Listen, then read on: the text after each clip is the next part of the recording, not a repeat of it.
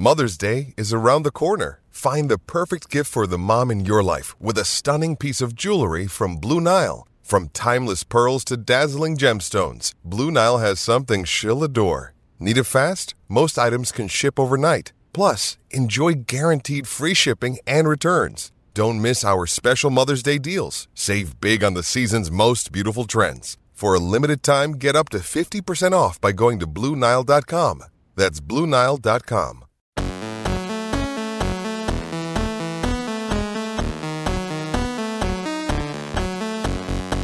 Let's get back to You Better You Bet, presented by BetMGM on the BetQL Network.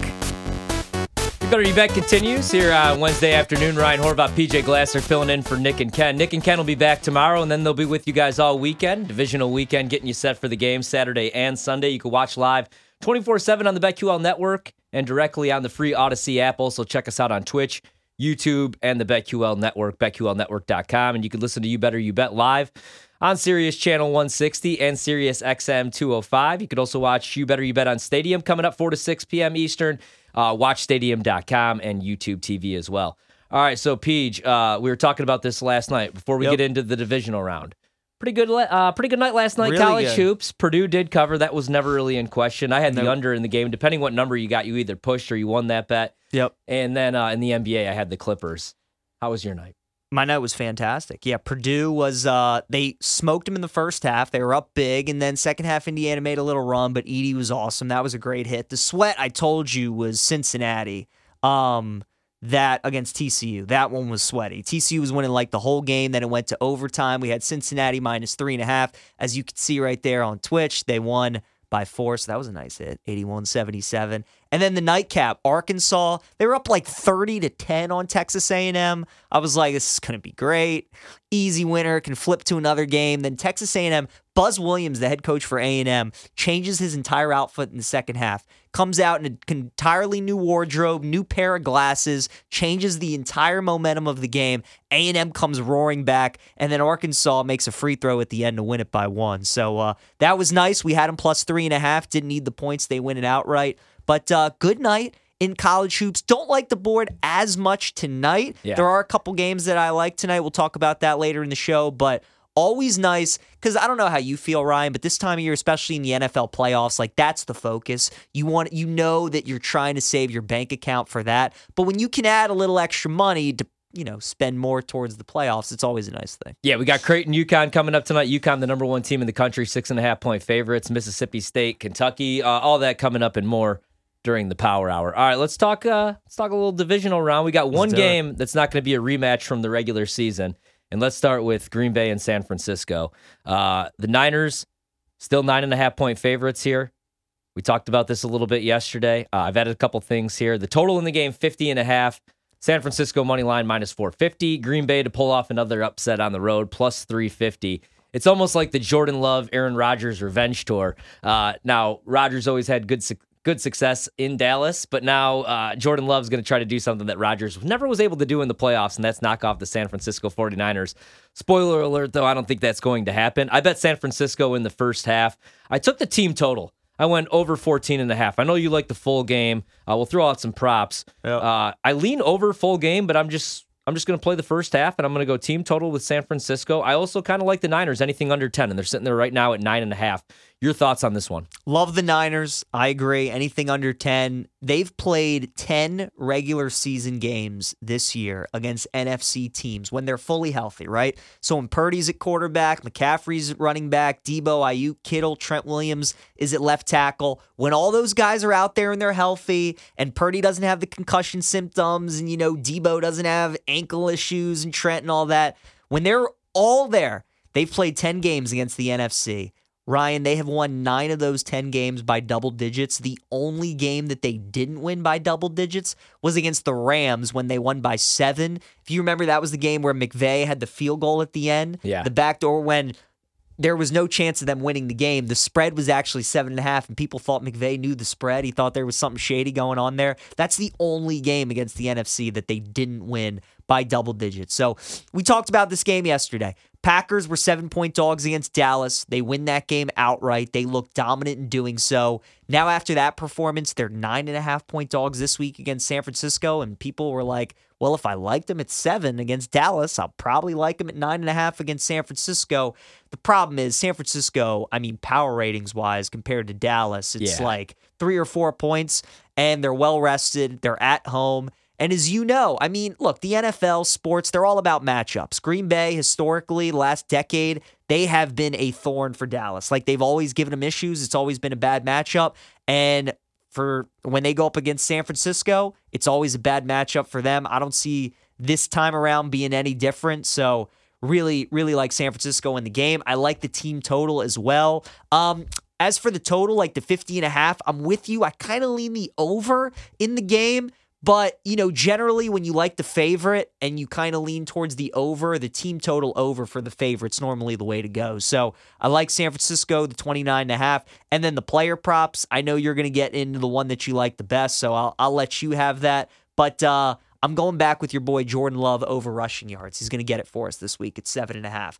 Because as you know, Green Bay, their game plan for most games, especially with the way Aaron Jones is playing, they're going to want to feed him. Yeah. They're going to want to run the ball. But when that's not working, they're going to go away from it. Love's going to throw the ball a lot, and that's going to allow him to run when the pocket breaks down and Chase Young and Nick Bosa are in his face. So I like Jordan Love over 7.5 rushing yards. Yeah, I like quite a bit in this game, and I like that this week as well.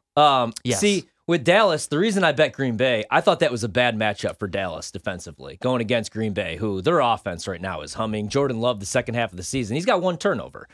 He's pushing the ball down the field. Aaron Jones now 4 straight 100-yard rushing games. And that offensive line, they're number 2 in pass pro. They protect Jordan Love. That's the big difference, is he actually has time in the pocket. Even without David Bakhtiari, who they lost early on, week 3 for the season? With like a makeshift offensive line. They've been one of the best in the NFL. They got the run game going right now, but I don't think they're going to be able to get the run game going against San Francisco. So I actually like Aaron Jones under 69.5 rushing yards. Same. You know, I worry a little bit that they're going to abandon the run. I mean, Aaron Jones the last couple of weeks is getting 20-plus touches, but he's been on a pitch count really for the last 3 years with Matt LaFleur. And A.J. Dillon's still not practicing right now. We'll see if he's able to play. But Packers, other than that, Green Bay are pretty healthy, other than the or the A.J. Dillon injury right now. But I still think this is a bad matchup. I don't think they're going to be able to run the ball. And I love Jordan Love the way that he's playing right now. I do think maybe the Packers could put up some points, but on the defensive side of the ball, I worry how many stops are they going to get against San Francisco. That's why I like the team total 29.5 full game. Yeah. I like the over in the first half if you could still find 14.5. And I kind of like the 24.5 as far as the first half total. I think San Francisco might be able to hang 24 themselves just because Green Bay struggles against the run. You're seeing that with the props right here. Christian McCaffrey rushing yards, 92.5, minus 115 to the over. I'm not going to touch that because I actually like Brock Purdy props. I like Purdy passing yards. I played that this morning, over 264.5. Love George Kittle. We talked about that yesterday. The receptions, a little chalky, 3.5, minus 165. I do like the receiving yards, 52.5, still the number, minus 115 to the over. Green Bay struggles defending tight ends. They struggle to defend the middle of the field. Maybe you play some Deebo props as well. But I think that's the big difference, man, is against Dallas, Green Bay, Dallas has struggled to run the ball all season long. Tony Pollard just was not an every down back. So they had to rely on Dak in that passing game. And Green Bay's pass defense is actually pretty solid. They've had some injuries. Eric Stokes hasn't been healthy all season long. They traded away Rasul Douglas, but getting Jair back a couple weeks ago was huge, and he has that interception on the second drive of the game for Dallas, which really set the tone for Green Bay. They go up 14-0, game over. Yep. But I don't think they're going to be able to do that against San Francisco, and it's Joe Barry going against Kyle Shanahan. I don't think there's a bigger mismatch this weekend than Joe Barry against Kyle Shanahan and Brock Purdy and Christian McCaffrey and Deebo Samuel and George Kittle and Brandon Ayuk and all those weapons. Like, Joe Barry allowed Bryce Young to have 300 yards passing. Yeah. Joe Barry allowed Tommy DeVito to become NFC Player of the Week. Joe Barry allowed Baker Mayfield to have the second perfect QB rating at Lambeau Field. Now he's going against Kyle Shanahan, who even in the presser said they started working on the game plan for Green Bay in the second quarter of that game against Dallas, and I don't think he was messing around. No, I don't either. And Shanahan owns LaFleur, and he owns the Packers. We talked about this yesterday. 3 years ago, whatever it was, 2021, in the NFC Championship game, they beat him by 28 points, and if you look at the advanced box score, I mean, that game was over in the second quarter. San Francisco played a bunch of prevent in the second half. Rodgers and that offense were able to put up some points, but, I mean, Raheem Mostert was their third string back that year. He had over 200 yards rushing. He probably could have rushed for 350 if he wanted. Now, Mike Pettin was the defensive coordinator. They've made the change to Joe Barry. I think that's actually a downgrade. So it's been a nice year for Green Bay, a nice little run. I just think that this is probably the worst matchup for them. But I do think they'll be able to score some points. So I think the over, even at 50.5, is worth a look. Maybe they're able to backdoor here, but San Francisco is moving on, in my opinion. I think we get Niners in the NFC Championship game, and we're one step closer to my dream Super Bowl of San Francisco-Buffalo. No, I mean, I think you're right with the Niners. I think they win this game. You know, it's interesting looking at McCaffrey and Aaron Jones and their rushing props this morning. McCaffrey was 89.5, yeah. So now he's up to 92.5, so that's obviously getting hit. And Aaron Jones was at 71.5, and he is now down to 69.5. So, yeah, that Aaron Jones under I like. I mean, San Francisco knows that in this kind of game, even though Jordan Love was awesome against Dallas, he's been great the last 3 weeks. I mean, Shanahan, Steve Wilkes, like they know that the Packers are going to want to run the ball in this game. They want to keep the Niners offense on the sideline. They want to slow the game down. They don't want their defense to face San Francisco's offense. So Aaron Jones is going to be the game plan early. So that's going to be San Francisco's focus is to shutting that down. And they're going to prove Jordan Love to just have an A++ game and try and beat them. So I agree with both of those. I like Jones under. I would like a McCaffrey over as well. And then receiving, I mean, you were all over this yesterday. Like George Kittle at 52.5. I mean, that is the play. Well, just look at what Jake Ferguson did. I mean, last week against Green Bay, 12 targets, 10 catches, 3 tutties. I mean, he was great. You've been telling me for years that Green Bay hasn't been able to cover tight ends, and you're not wrong. Yeah. And now they're going up against Kittle, who, you know, it's always fascinating to watch Shanahan game plans and the game plans and the games where he uses Kittle as a blocker and where he uses Kittle as a receiver, which kind of makes him hard to bet at times. This is going to be one of those games where he used Kittle as a receiver. I mean, it's one of those games. The matchup is just too good for it. So 52, like look at some alternate receiving, you know, yardages for George Kittle. Yeah. I'm scrolling through now. Yeah. Like, so it's 52.5, right? Like George Kittle alternate 75+ is +200, 100+ is +500. Yeah.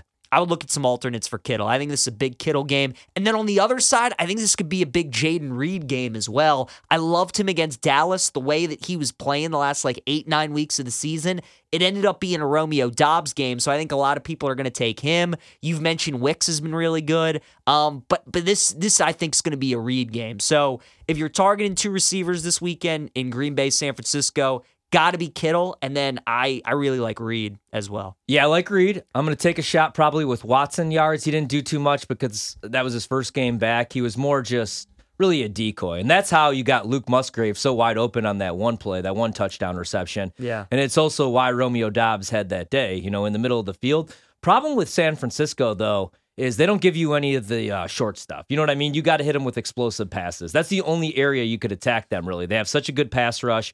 But again, Green Bay is pretty good pass blocking, #2 in the league. So if Jordan Love's able to have some time, I think he'll take some shots down the field. Last week, they had Watson yards priced at 24.5. I'll take a look at that in a second, but I'm probably going to play Watson yards on the over. And that's probably really it for Green Bay, man. For me, a lot of props for San Francisco, though. I think Deebo probably goes over. I even like McCaffrey in the receiving game, just because, again, middle of the field, that's where Green Bay does not cover. And we'll see what they do with Jair, because that's the other thing with Green Bay defensively. The last couple weeks on third downs especially, they've been able to play a little man defense. I don't think you're going to be able to play man against San Francisco, or Brandon Ayuk's going to kill you. Right. So I think they're probably going to play that soft zone coverage, and that's why I like Purdy yards so much. I like Kittle, but I like Kittle's yards at 52.5 a little bit more than the receptions. Unless you're going to play some alternate numbers, you could get a 4.5 receptions +115. But I like the 51.5 receiving yards because Green Bay, bottom 5 in yards per coverage to tight ends, per target, explosive reception rate, and missed tackle rate. And that's what's so important right there is Kittle with the yak. I mean, he could go off for 50, 60 yards on one of these receptions because you have Darnell Savage Jr. playing safety, right. Jonathan Owens. I love Jair Alexander, but he does not like to tackle ever since the shoulder injury 2 years ago. So I love the yards. I think that's probably the bet of the weekend as far as player props, and I think the Niners are going to put up some points in this game. The weather forecast for Santa Clara on Saturday night, cloudy, 53 degrees, light rain early, 5 to 10 mile per hour wind. So obviously, you know, when you're talking California weather, it's going to be nice. How about the Fox broadcast team? I mean, Burkhart, Greg Olson, you get Dallas and you know, wild card weekend. You get Santa Clara week. Must be nice, right? Romo and Nance got Buffalo back-to-back weeks. A little bit chillier. So you know, must be nice. The one thing that I miss, though, is if we're getting Green Bay, San Francisco, or Green Bay, Dallas, I love Burkhart, and I love Greg Olson. I love G-Reg. But, man, I miss Joe Buck and Troy Aikman. For those games. Yeah, I mean, and that's classic. That's like not really NFL a popular teams. Take because Packer fans feel like Joe Buck hates them ever since, like, although everybody, I feel like everybody really thinks that Joe Buck hates them, unless you're a St. Louis Cardinals fan. Right. But, I mean, and I know there's been, you know, like the Minnesota, the Randy Moss mooning stuff. But, man, I love them on the call. It doesn't feel right without them. It's funny. I want to, because when we preview Ravens and Texans coming up on the other side of the break, whenever Lamar plays a game on ESPN, he tends to be really, really good. And Ravens Texans will be on ESPN. So that's why I wanted to throw out like some broadcasting crews and everything, because it's just funny how, you know, certain guys play well on certain networks, certain times of the day. Lamar on ESPN, normally really, really good. Yeah, we'll talk about that game on the other end. I got to ask you about that. At home this season, Lamar Jackson averaged 9.3 yards per pass attempt. I think he's going to be able to push the ball down the field against that Texans secondary. But are we going to lay the number with Baltimore? We'll talk about that next. It's You Better You Bet. Ryan Horvath, PJ Glasser filling in for Nick and Ken.